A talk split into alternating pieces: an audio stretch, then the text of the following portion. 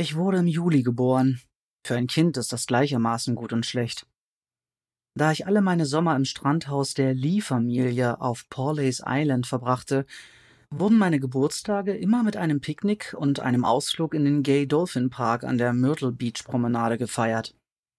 Ich liebte diese Stunden im Vergnügungspark, vor allem die Fahrten mit der Wild Mouse, auf der ich mit klopfendem Herzen, die Hände um die Haltestange gekrallt, dass die Knöchel weiß wurden, in die Höhe sauste und in die Tiefe stürzte, bis mir die Zuckerwatte hochkam. Wirklich klasse. Aber so konnte ich nie Geburtstagstörtchen in die Schule mitnehmen. Ich wurde 8 in dem Sommer nach Daddys Tod. Mama schenkte mir ein pinkfarbenes Schmuckkästchen mit einer Spieluhr und einer tanzenden Ballerina. Harry malte ein Familienporträt, 2 große und 2 kleine Strichmännchen, die Finger ausgestreckt und sich überkreuzend, auf keinem Gesicht ein Lächeln. Grants Geschenk war ein Exemplar von Lucy Maud Montgomerys Anne auf Green Gables. Zwar bereitete Grandma auch in diesem Jahr das traditionelle Picknick aus Schokoladenkuchen, Brathähnchen, gekochten Shrimps, Kartoffelsalat, gefüllten Eiern und Keksen vor, aber nach der Völlerei gab es keine Achterbahnfahrt. Harry bekam einen Sonnenbrand und meine Mama Migräne, und so blieb ich allein am Strand und vertiefte mich in Annes Abenteuer mit Maria und Matthew. Zuerst bemerkte ich sie gar nicht. Irgendwie ging sie im weißen Rauschen der Brandung und der Seevögel unter. Als ich den Kopf hob, stand sie weniger als 10 Meter von mir entfernt, die Hände an die Hüften gestemmt, die dünnen Arme abgespreizt. Sie machte als Erste den Mund auf. Mit dem Daumen auf meinen Bauch zeigend, sagte sie, »Ich war da.« »Warst du nicht«, sagte ich. »Ich habe die Königin von England gesehen.« Der Wind fuhr ihr in das dunkle Gestrubbel auf ihrem Kopf, hob Strähnen an und ließ sie wieder fallen, wie jemand, der sich in einem Geschäft bunte Bänder aussucht. »Hast du nicht«, sagte ich und kam mir sofort blöd dabei vor. »Die Königin lebt in einem Palast in London.« Das Mädchen wischte sich Locken von den Augen. »Ich war da. Mein Grand-Père hat mich hochgehoben, damit ich sie sehen konnte.« Ihr Englisch hatte einen eigentümlichen Akzent. Weder das flache Näseln des mittleren Westens, noch der rundvokalig gedehnte Singsang der südöstlichen Küste. Ich zögerte, war mir unsicher.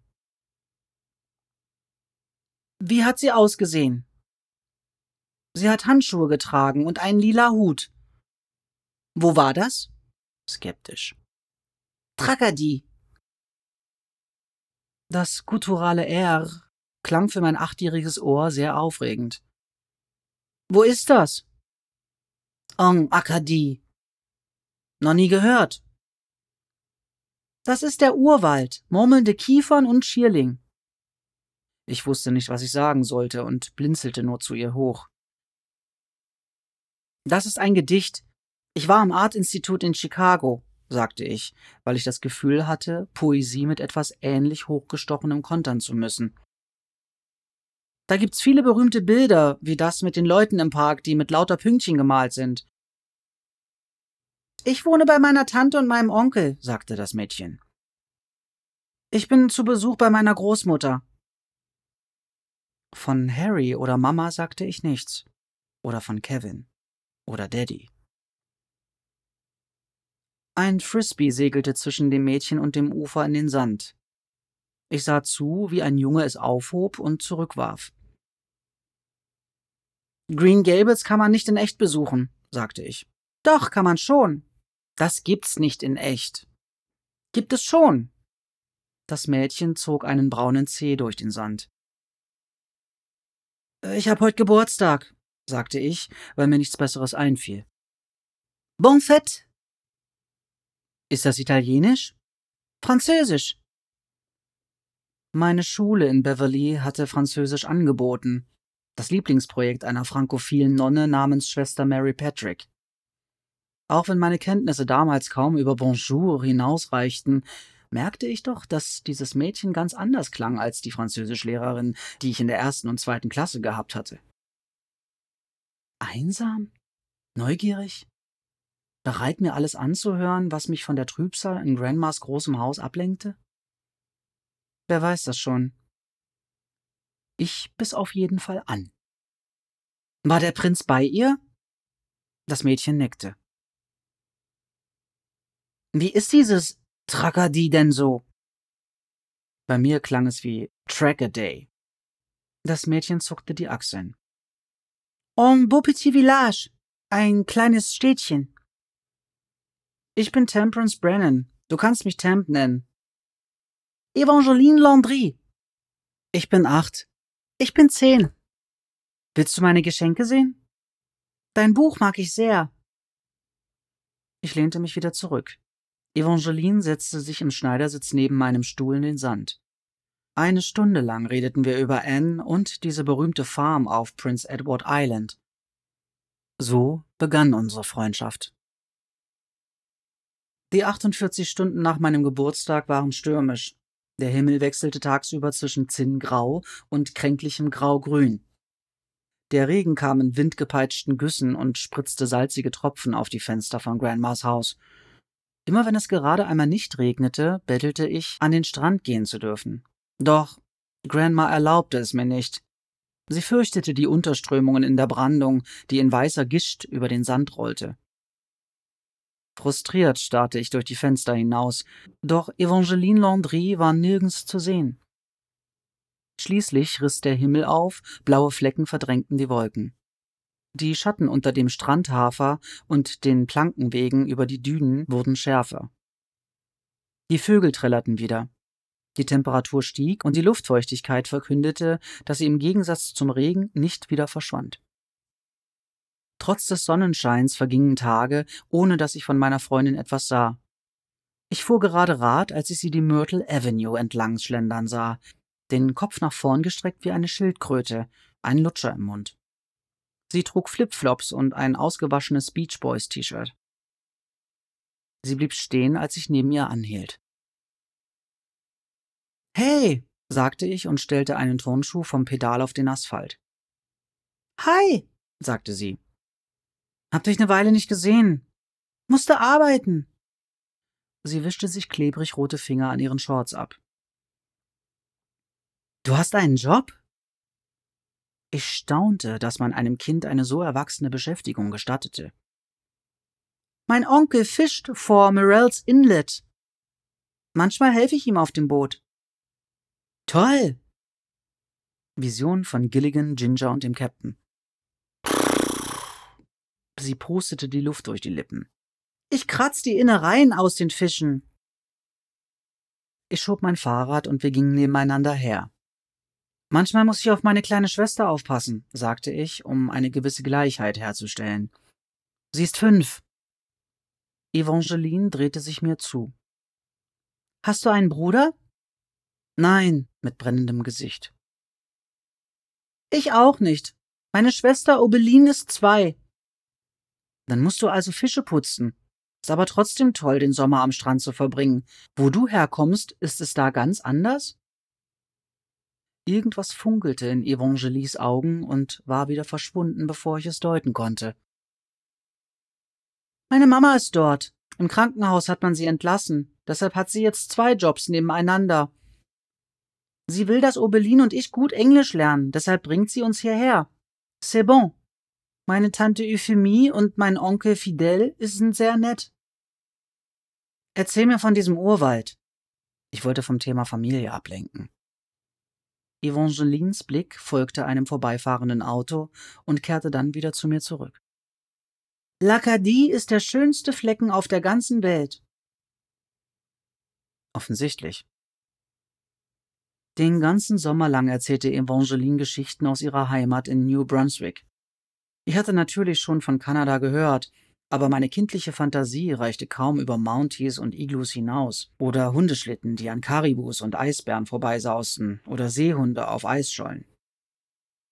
Evangeline erzählte von dichten Wäldern, Schallklippen oder Orten mit Namen wie Miramichi, Kouchibouguac oder Buctouche. Sie erzählte außerdem von der akkadischen Geschichte, von der Vertreibung ihrer Vorfahren aus ihrer Heimat, die ihre Leute Le Grand Dérangement nannten. dass die französischen Arkadier durch einen britischen Deportationsbefehl ins Exil geschrieben und ihres Landes und ihrer Rechte beraubt wurden. Evangeline war es, die mir die Poesie näher brachte. In diesem Sommer stolperten wir durch Longfellows großes Epos, der Inspiration für ihren Namen.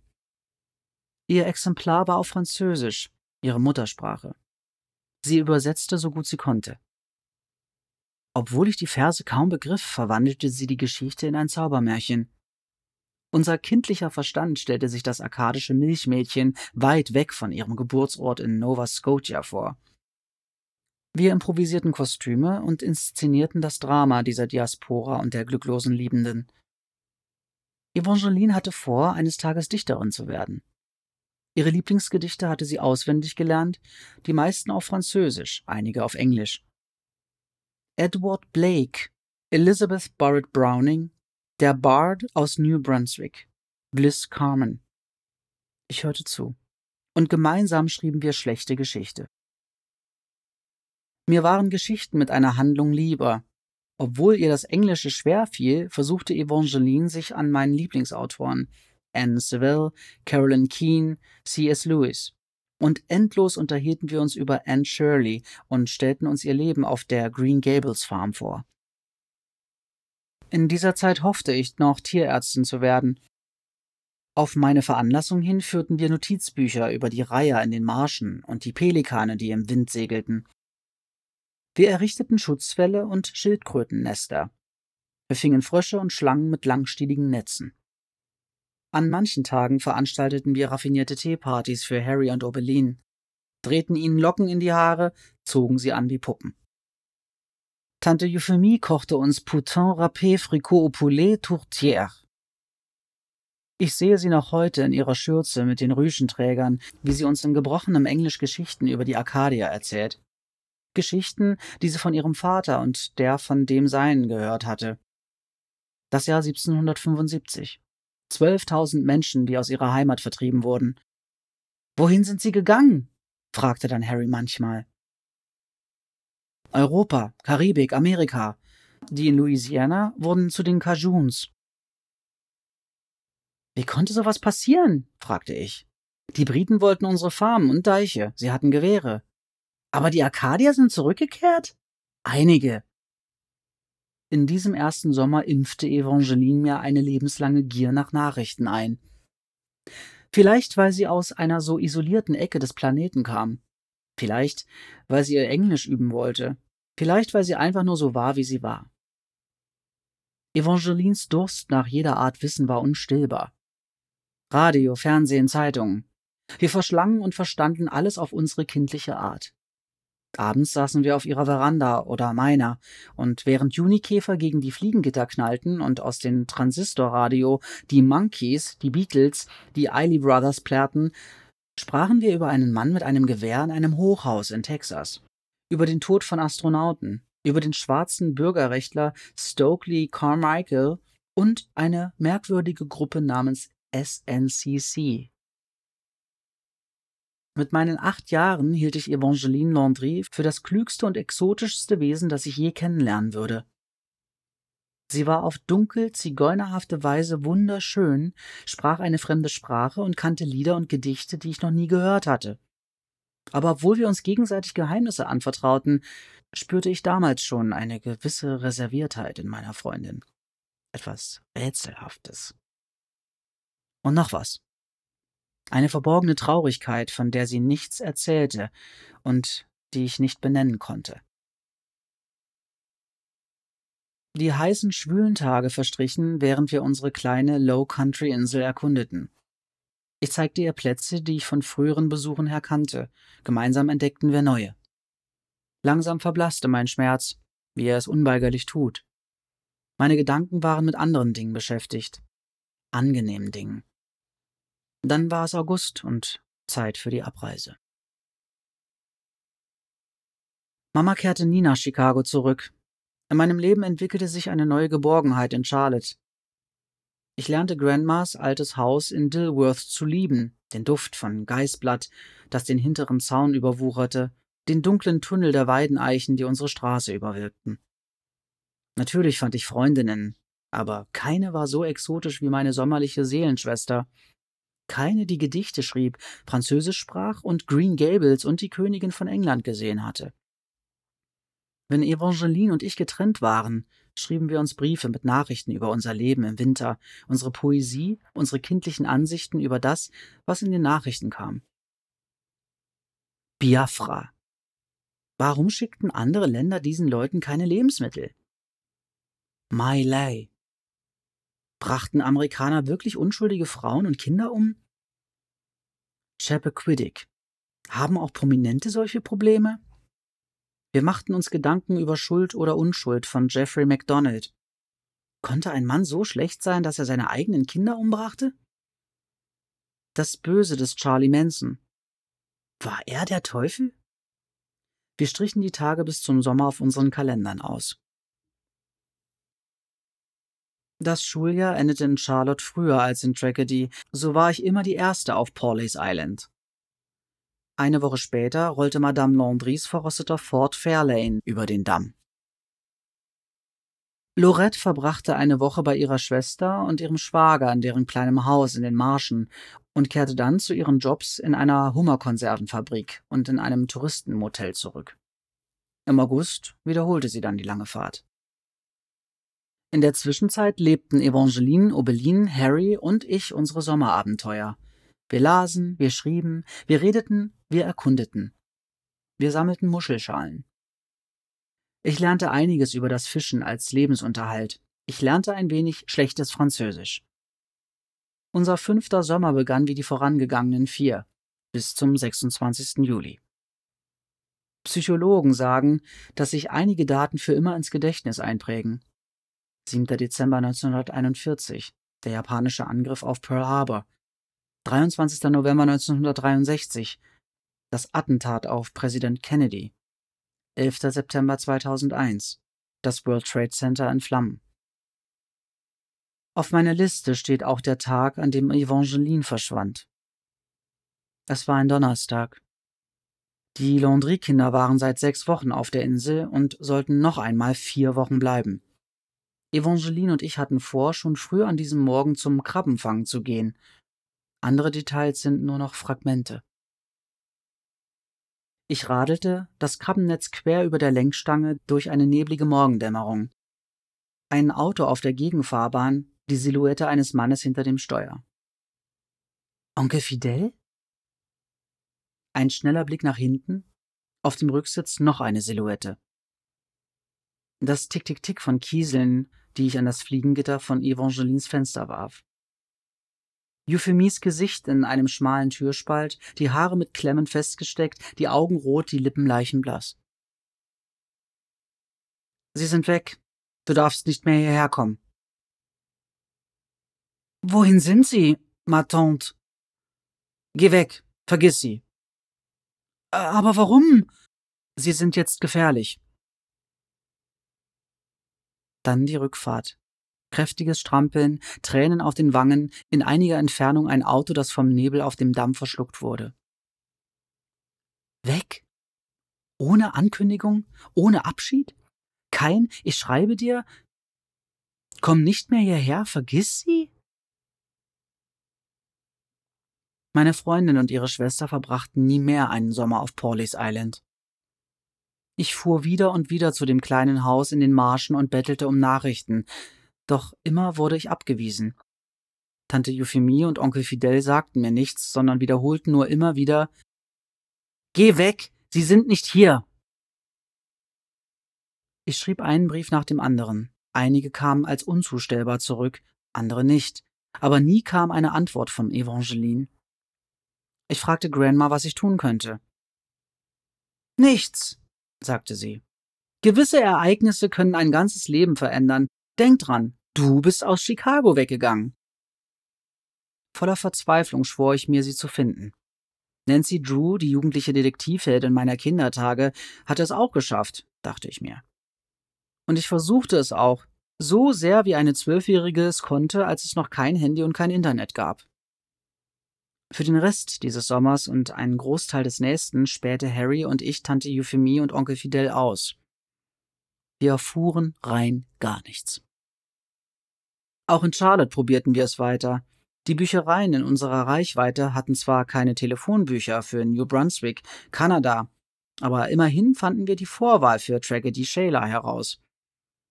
In dieser Region gab es mehr Landries, als die Vermittlung ohne Vornamen sortieren konnte. Lorette. Kein Eintrag. 32 L. Landries. Weder Harry und ich konnten uns erinnern, dass Evangeline je den Namen ihres Vaters erwähnt hatte. Dann die Erkenntnis. Trotz all der langen Tage, die Evangeline und ich über Jungs, Sex, Longfellows, Green Gables oder Vietnam geredet hatten, hatten wir, wie in stillschweigender Übereinkunft, das Thema Väter nie angeschnitten. Von einer Telefonzelle aus und mit Münzen aus unseren Sparbüchsen riefen Harry und ich jede und jeden L. Landry in Tragedie an. Doch auch in den Orten der näheren Umgebung. Keiner kannte Evangeline oder ihre Familie. Zumindest behaupteten das alle. Meine Schwester verlor das Interesse am Detektivspielen lange bevor ich es tat. Evangeline war meine Freundin gewesen und 5 Jahre älter als sie. Und Obéline war noch so jung gewesen, nur halb so alt wie Harry.